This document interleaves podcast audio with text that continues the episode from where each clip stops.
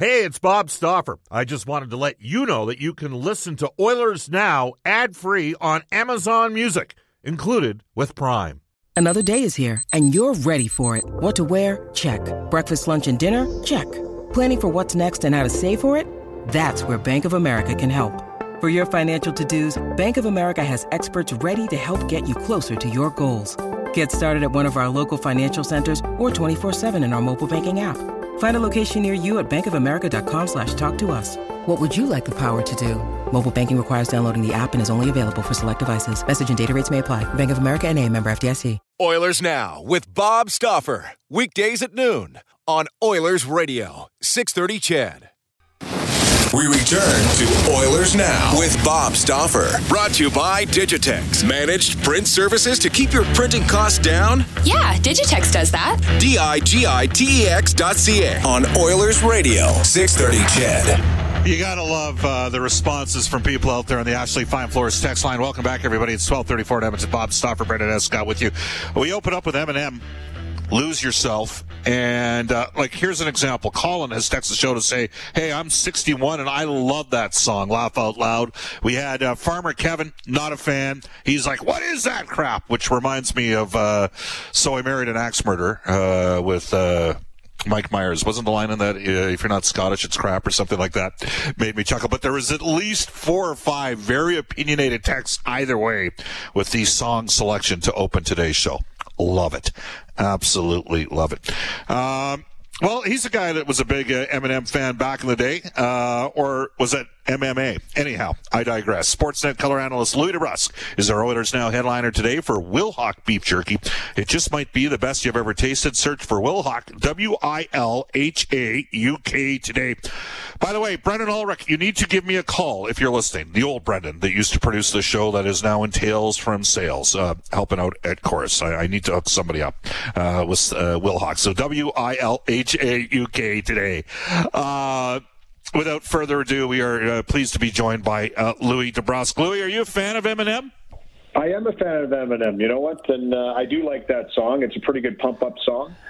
Uh, no yeah. question about that. But I was chuckling actually when he talked about I married an axe murderer. All I could think about was uh, the son with the really big head, and he would always yell at him. He, Mike Myers is hilarious. I got to tell you, the first um, the characters half. that he's played over the years just. Uh, are pretty funny. Obviously, some iconic ones, but uh, yeah, that was a good movie. It's actually one of those really underrated movies. It was really funny. Totally agree. Did he did he compare his heed to Sputnik? Was that the line? yeah, something like that. And also, by the way, um, our producer tonight, Paul Griss, will be very happy you're trying to make that hookup. Uh, okay, there you go. We'll see what we can. We'll see if we can make it happen. Uh, hey, Louie, but just before we get to the uh, here and now on uh, what happened with the Oilers in Winnipeg, the Battle of Alberta tonight, we are going to go to this day in Oilers history. It is brought to you by Dennis and Jason Laliberti and the team at New West Travel. But today's this day in Oilers history is a audio version. They're going to try here, rushing to center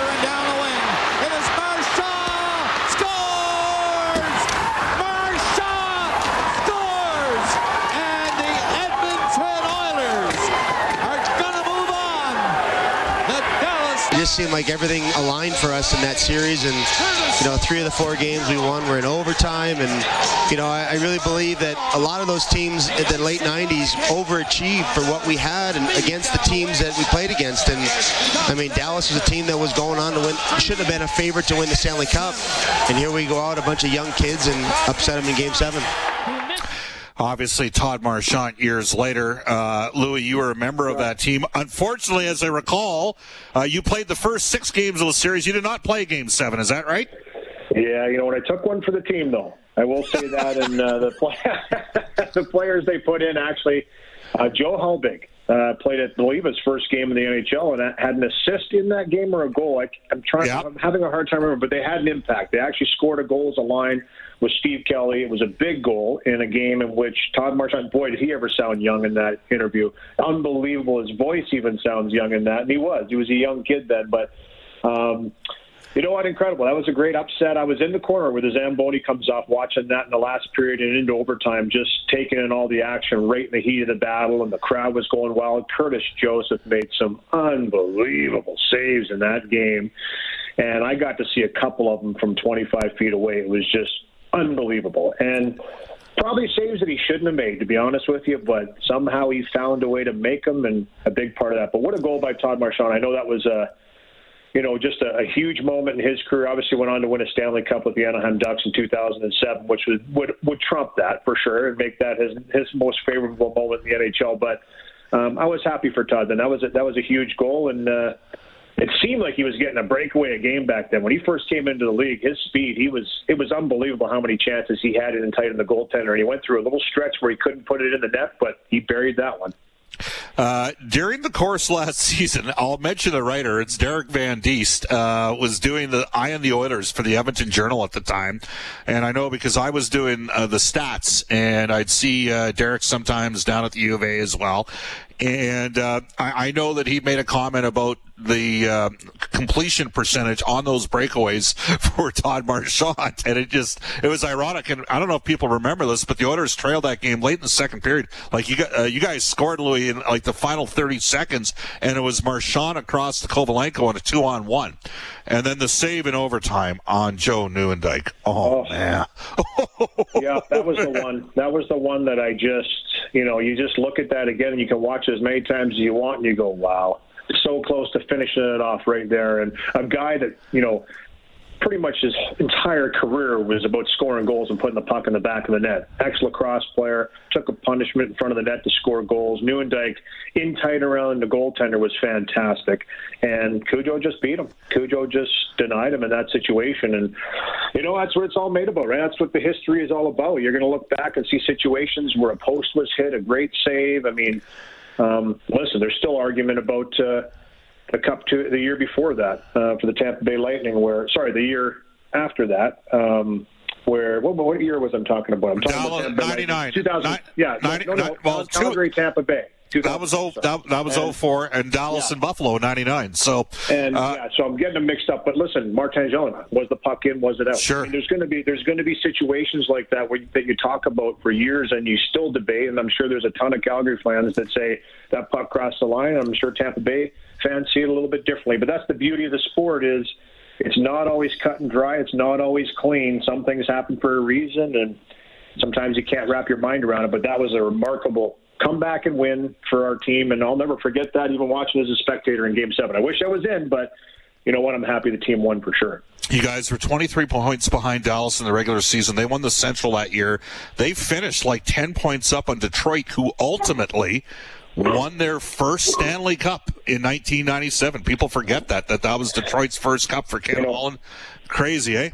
And you know, I'll tell you um, what what I remember about that was Ron Low. You know, and Ron Low and and the brass and the coaching staff, Ron Low came in and addressed the team before we took off for Game Seven, uh, and he said, "Listen, pack a lot of stuff because we're going right to Colorado." You know, just the way he said it, I just I still remember the speech. It's one of those ones like it was like okay, and we all packed a lot of stuff. I have a picture of us packing up to go. Um, I'm on top of the bags, and they're wheeling me down the, the tunnel, and I'm, you know we're going to win a game. We're going to move on to the Avalanche, who were you know, a really, really powerful team back rating, then. Rating Stanley Cup champs, yes. Yeah. So, but you know what? We uh, we kind of had a mission, and you know what? Pulled it off. And you're right. That was a big upset, a huge upset. You know, it's funny, Louie. People remember for for an entire generation that maybe missed on the '80s a bit. That's when they fell back in love or fell in love with the Oilers for the first time. And people can text us at seven eight zero four nine six zero zero six three on the Ashley Fine Floors text line. They fell in love with the club, yeah, like yeah. It, they, well, during, during that series. Yeah, thanks for bringing up another sore spot for me. Once getting scratched for a game seven, and the second one, the dark years I call them. and unfortunately, I was right in the middle of that. But yes, there was some dark years there for sure. And I know there's been some dark years that have followed past that. But that was the first real taste of dark years for Oilers fans who were, you know, who, you know, arguably saw the best team ever to ice uh, put on be put on the ice in in the history of the game. I mean, some of those the players. I mean, they speak for themselves. Obviously, the best player ever in Gretzky, and just the the, the supporting group that was around him was incredible. And then you know we came in, and yeah, we had a few off years for sure. But uh, one thing I will say about the Oilers fans, they've always uh, stood true, and although they have opinions which I truly admire, um, they always show up and they always cheer for their team. Well, the next year against 98 for me was more satisfying only watching Curtis Joseph outduel Patrick Roy. You just, I used to watch with Patrick. Patrick was a great goaltender, but he brought a lot of arrogance on the ice. And watching Cujo just stone. I know you were gone by then, Louie, but watching him stone him in those final three games against the Avalanche, and they had a hell of a team. Like they had yeah. Forsberg and Sakic, and oh. you know, you know, I mean, Olsen is on the bench. Take a penalty against that team, kind of like the Edmonton Oilers right now. When people take a penalty against Edmonton, I know exactly what it feels like yeah. when you're going to the penalty box for one of those players, and you're sitting in that box and you're watching, going, "Oh no." I'm gonna. It's, it's probably gonna get like Blake Wheeler last night. The yeah. first one he takes a penalty, goes into the box, they score. When he took that double minor for high sticking, after he had scored the goal to tie the game, I mean the look on his face said it all. He just he, he just knew. You know, four minute power play with this uh, with this power play they can throw on the ice um, I'm surprised they only got one, to be honest. But he uh, he knew going into the box, and that's a terrible feeling as a player when you take a penalty against a team like that, and you understand that you have to play disciplined against a team. Um, that's what teams are going up against against Edmonton now, and the teams that have terrific power plays. But the Colorado Avalanche back then, that was it. You took a penalty in a situation, a bad situation against that team, it was going to end up in the back of the net. I remember game six here in Edmonton. Cujo shut out the uh, Avalanche, and at the end of the game, Deadmarsh worked over Ryan Smyth pretty good, and Ronnie Low was livid. He was upset at the. He was, and you know Ronnie. Ronnie had oh, no yeah. problem. He'd have no problem scrapping Marc Crawford, right? Like you. Know, and, you and me? He would have scrapped the players. Right. If you, you know, Ted Green was the same way too, and God love him. You know what? He he grabbed me so viciously a few times and chucked me over the boards, and I always respected him a ton because I knew that if he could, if he could, he would literally put the skates on and jump out there at 55 years old and scrap anybody on the ice at any time. Like it was no problem. Let's do this. And when you're playing for a coach like that, it's impossible not to respect him. And listen, Teddy was really hard on me. He may be the hardest of any coach ever on me, but I had so much respect for him that I knew it was coming from a place where he was you know, he was trying to get me to dig deep and do certain things, but I always admired that passion that he had, and that you know, he just tell you that was uh, that was old school, but we all knew it on the bench that if we ever needed someone to have our back, he was 100% going to be there, and Ron Low was no different. Louis, you're going to chuckle. Uh, before I got really fat, uh, in about 96, 97, I started doing stats, and uh, Ted had found out that I'd gone to high school with his son Chris, and I maybe got the better of Chris one time in a wrestling match. I got him in a fireman's hold and tossed him around, and I was probably about. Chris was strong too. Chris was strong, Chris, yeah, yeah. and I, I, was about 205 pounds at the time, and I, you know, I just come back from working up north, was all tanned, and Ted goes, "You're the guy that threw my kid around." I go, "Wow, it wasn't exactly like that." And he, he go, and he looks right at me. He goes, "I'll kick your ass," and I was like, "Yep, I'm pretty sure you will." Oh, there's just there's just something about it, and I've, I've yeah. told you the story before, but I'll tell it again. Luke Richardson and I were in the gym doing Olympic lifting. We were doing some cleans, some snatches, and some squats. And I think we had 185 on the bar, and so a 45 pound plate, 25 pound plate, Olympic bar, and we were kind of spotting each other. This is like late in the season, so you're just doing reps and trying to get some explosiveness going. He walked by us, kind of looked back and he's in he doesn't even have shoes on okay? So he's got a t-shirt and track pants on. He comes back grabs the bar. And i mean he doesn't do a clean like a typical clean. He just kind of muscles it up to his chest and then he proceeds to slowly unbalanced push this up over his head no warm up no nothing he had to be 55 at the time i think when he did it and Luke and I were literally thinking he's gonna he's gonna destroy his shoulder, his back. He's gonna. So we're spotting him underneath him. And I remember looking over at Luke Richardson and seeing the look on his face when Greeny's throwing this thing up over his head. But you know what? He willed himself to push that over his head, put it on the bars, and I just like, you know what? And listen, like for for him at that time, he wasn't a heavy man. You know, he didn't have a lot of muscle. He was, no. just, but he was just sinewy and strong. And yeah, yeah, one of the greats. And uh, you know, he, he his mind just willed him to do a lot of things. Yeah, and he was uh, even under. I mean, I know John Ferguson got the better of him one time, uh, and Ted Green was, you know, terrible. Ted Green, and he was one of Boston's when the Boston Bruins were the big bad Bruins. He was one of their guys. All right, switch, uh, switching focus. Uh, the Edmonton Oilers they won two different ways in Winnipeg. The Oilers, Louie, are now 26, 10, and two. That's over a 38 game run. That's a 7-10 winning percentage. Can we say they're a pretty good team right now, or is that maybe getting ahead of ourselves? Yeah, they're a pretty good team right now. Are you kidding me? They're one of the better teams in the league over that course of time. Um, so, I mean, listen, they're putting together games. You look at it in the last 16, they haven't lost two in a row, and I think that's one of the, the things that stands out for me the most. Um, is that they find ways to rebound after losses. There was one blip, obviously, against Toronto that everybody knows about, and I think they took that the right way. They went back to work, they readjusted some things, went back to playing the way they needed to play, and like we saw last night, closing out a tight game. That was that was a game in which you knew that the Jets were going to try and push. They were going to come at Edmonton hard, and they they found a way to control it, finish it off, and win a game. And that's that's huge going down the stretch and trying to find that mentality and game into the playoffs. So yeah, listen, there, has been there's certainly been ups and downs, but they've been very small rises and, and, and dips, and that's the most important thing. And I, and I really do think it comes from the coaching staff. I think it's the philosophy that they put in place last year at the start of the year, and they built on that every single day and every single game they've played when you listen to the players now, it's starting to come out of their mouths now too. So the coaches don't even have to reinforce that because it's the way the players are thinking, and and that's what you like to see. You like to see a team thinking that way, acting that way, playing that way. Louie, uh, Connor McDavid, 15 points in the last five games. It's just on another level, isn't he? Yeah, it's incredible. It really is. It's, you know, you, you, wrap your mind around and you think about it and you say, listen, he's he very well could get to 100, and I think it's very possible for him to do that. And you know, David Staples sent out a tweet, I believe, that said he doesn't even have to overachieve right now. He just has to play at the pace that he's playing right now, and he gets to to 100 points. I, you know, for me, and sometimes I, I have to say we, we sometimes take it for granted because we see him every day. You see him every day, and you just almost come to expect some of the things that he does. But when you really do dissect it and watch it, in today's day and age, in this game, with how skilled the players are now and how close it is, it's incredible that he's separating himself the way that he is. Uh, and that's the biggest thing for me is that he just literally puts himself on a different level. And, you know, Jack and I were talking about the other night, and I said, you know, Jack, in the years that we've covered McDavid, we've pretty much watched every single game that he's played. We've covered most of them. You know, I honestly don't know if I can count on one hand the nights that he took off, so to speak. And when I say take off, he doesn't take nights off.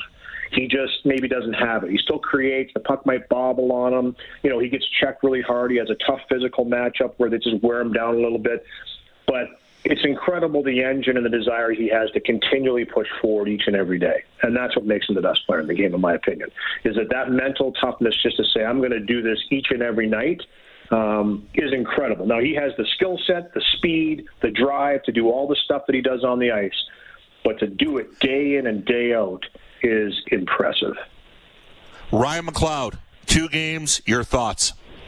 I've liked him a lot. You know what? I uh, it's funny. I compare him to Nugent Hopkins a little bit. You know, the way he skates, he kind of has the same stride. He's a little smoother. I, I know Nuge is a really, really smooth skater, but this guy might even float on the ice a little bit more. Like Nuge has that stride when he skates, like it's almost like he's above the ice. And McLeod has the same type of stride. He's very light on his skates for a big guy. I thought he was more assertive in game number two. I thought we, we showed a clip where he was really aggressive on Mark Scheifele. He's using that physicality. He's a big guy, and I think as he as he goes along, he's going to really learn to use that. But positionally sound. There was one shift where he was all over the ice in the defensive zone, and his speed allowed him to get there, which I think is the biggest benefit that he has. Is that that skating ability allows him to get to positions, to be in the right positions, to take away time and space, to attack. It's only a matter of time. The thing for me that stands out too is his confidence with the puck on his stick. And a lot of times, young players, when they get into the game, it's like you know, it's a hot potato. Get that stick, get it off your stick right away. I don't want this puck. It's too much attention. There's guys barreling down on you in traffic, in coverage. He's made some really tight little plays that you go, you know, that was a real smart little toe drag move to get around a defender. Um, has kept it simple. I'll, I'll say that he's he's really managed that and kept it a simple game. But you have to be impressed with what you've seen in two games.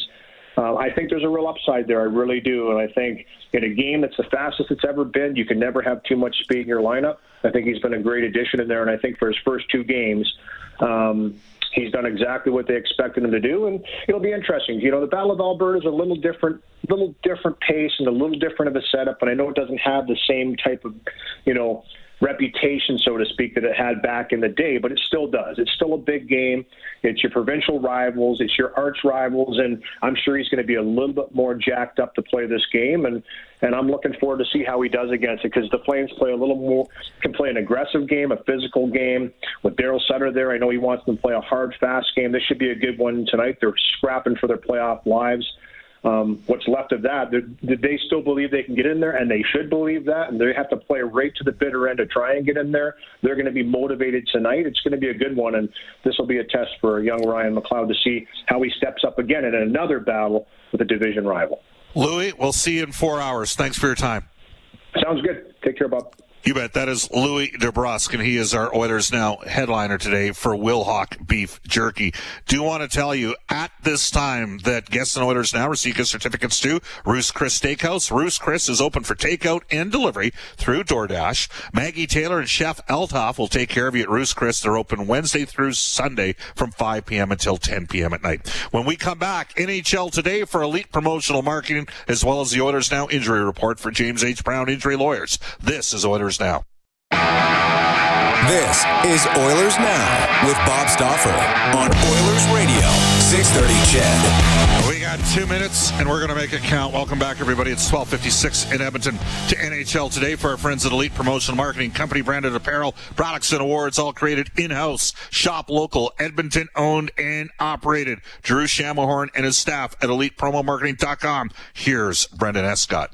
Uh, nine other games around the NHL this evening, including Toronto hosting Vancouver trying to keep separation from second place Edmonton. Canucks 2017 second round draft pick Cole Lind will make his NHL debut in that one. Matt Barzal fined $2,000 for embellishment. Jonathan Drouin has taken a leave of absence from the Montreal Canadiens for personal reasons. And Ducks goaltender Ryan Miller will retire at the end of this season. Bakersfield Condors captain Brad Malone, a hat trick and an assist last night to propel them past Henderson 6 2 on home ice. Cooper Marody with a goal. Stuart Skinner, 33 of 35 saves, also found his way into the assist column. They'll draw San Jose on the road again on Monday. Central Division champion Edmonton Oil Kings are on the road against Calgary tomorrow night, Saturday in Red Deer, and then their season wraps up with a pair of games next week against Medicine Hat.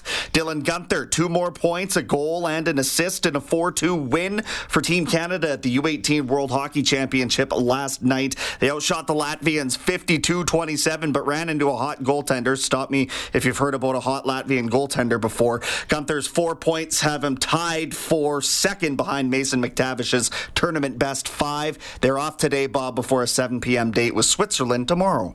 All right, we go into the Oilers now. Injury report brought to you by James H. Brown Injury Lawyers. For every goal the Oilers score this season, James H. Brown donates $100 to 630 CHED's Santa's Anonymous. When accidents happen, go to jameshbrown.com. Here's Brendan. Jujhar Khaira still day to day awaiting doctor's clearance from that upper body injury. Kassian week to week with a lower body injury. Flames defenseman Noah Hanifin done for the year. He had shoulder surgery. Flyers goaltender Sherwood Park product Carter Hart done for the season. He's got a sprained left MCL. Suffered the injury on April 15th, so he'll finish this year with a 3.67 goals against average and 877 save percentage in 27 games. Ovi will miss a third straight contest for the Capitals. He's got a lower body injury too. I would uh, trade for Carter Hart in New York second. I know he's had a tough year this year. Uh, now, if somehow, some way, uh, Sebastian Cossa is there when Edmonton's picking in the first round, I wouldn't do it. But uh, and if the Oilers don't get Cossa, they should be taking him forward. But I would try to find a make if if the Flyers are dangling hard out there, and they're crazy if they do. But if they do, uh, if I'm Edmonton, I might want to be involved in that. All right, off to a global news weather traffic update with Eileen Bell. When we come back for Canadian Power Pack, Alberta's leader in electrical construction and service, electrical prefabrication and solar. Longtime NHL goaltender, now at the NHL Network, Kevin Weeks. This is Oilers Now. Oilers Now with Bob Stauffer. Weekdays at noon on Oilers Radio, 630 CHED.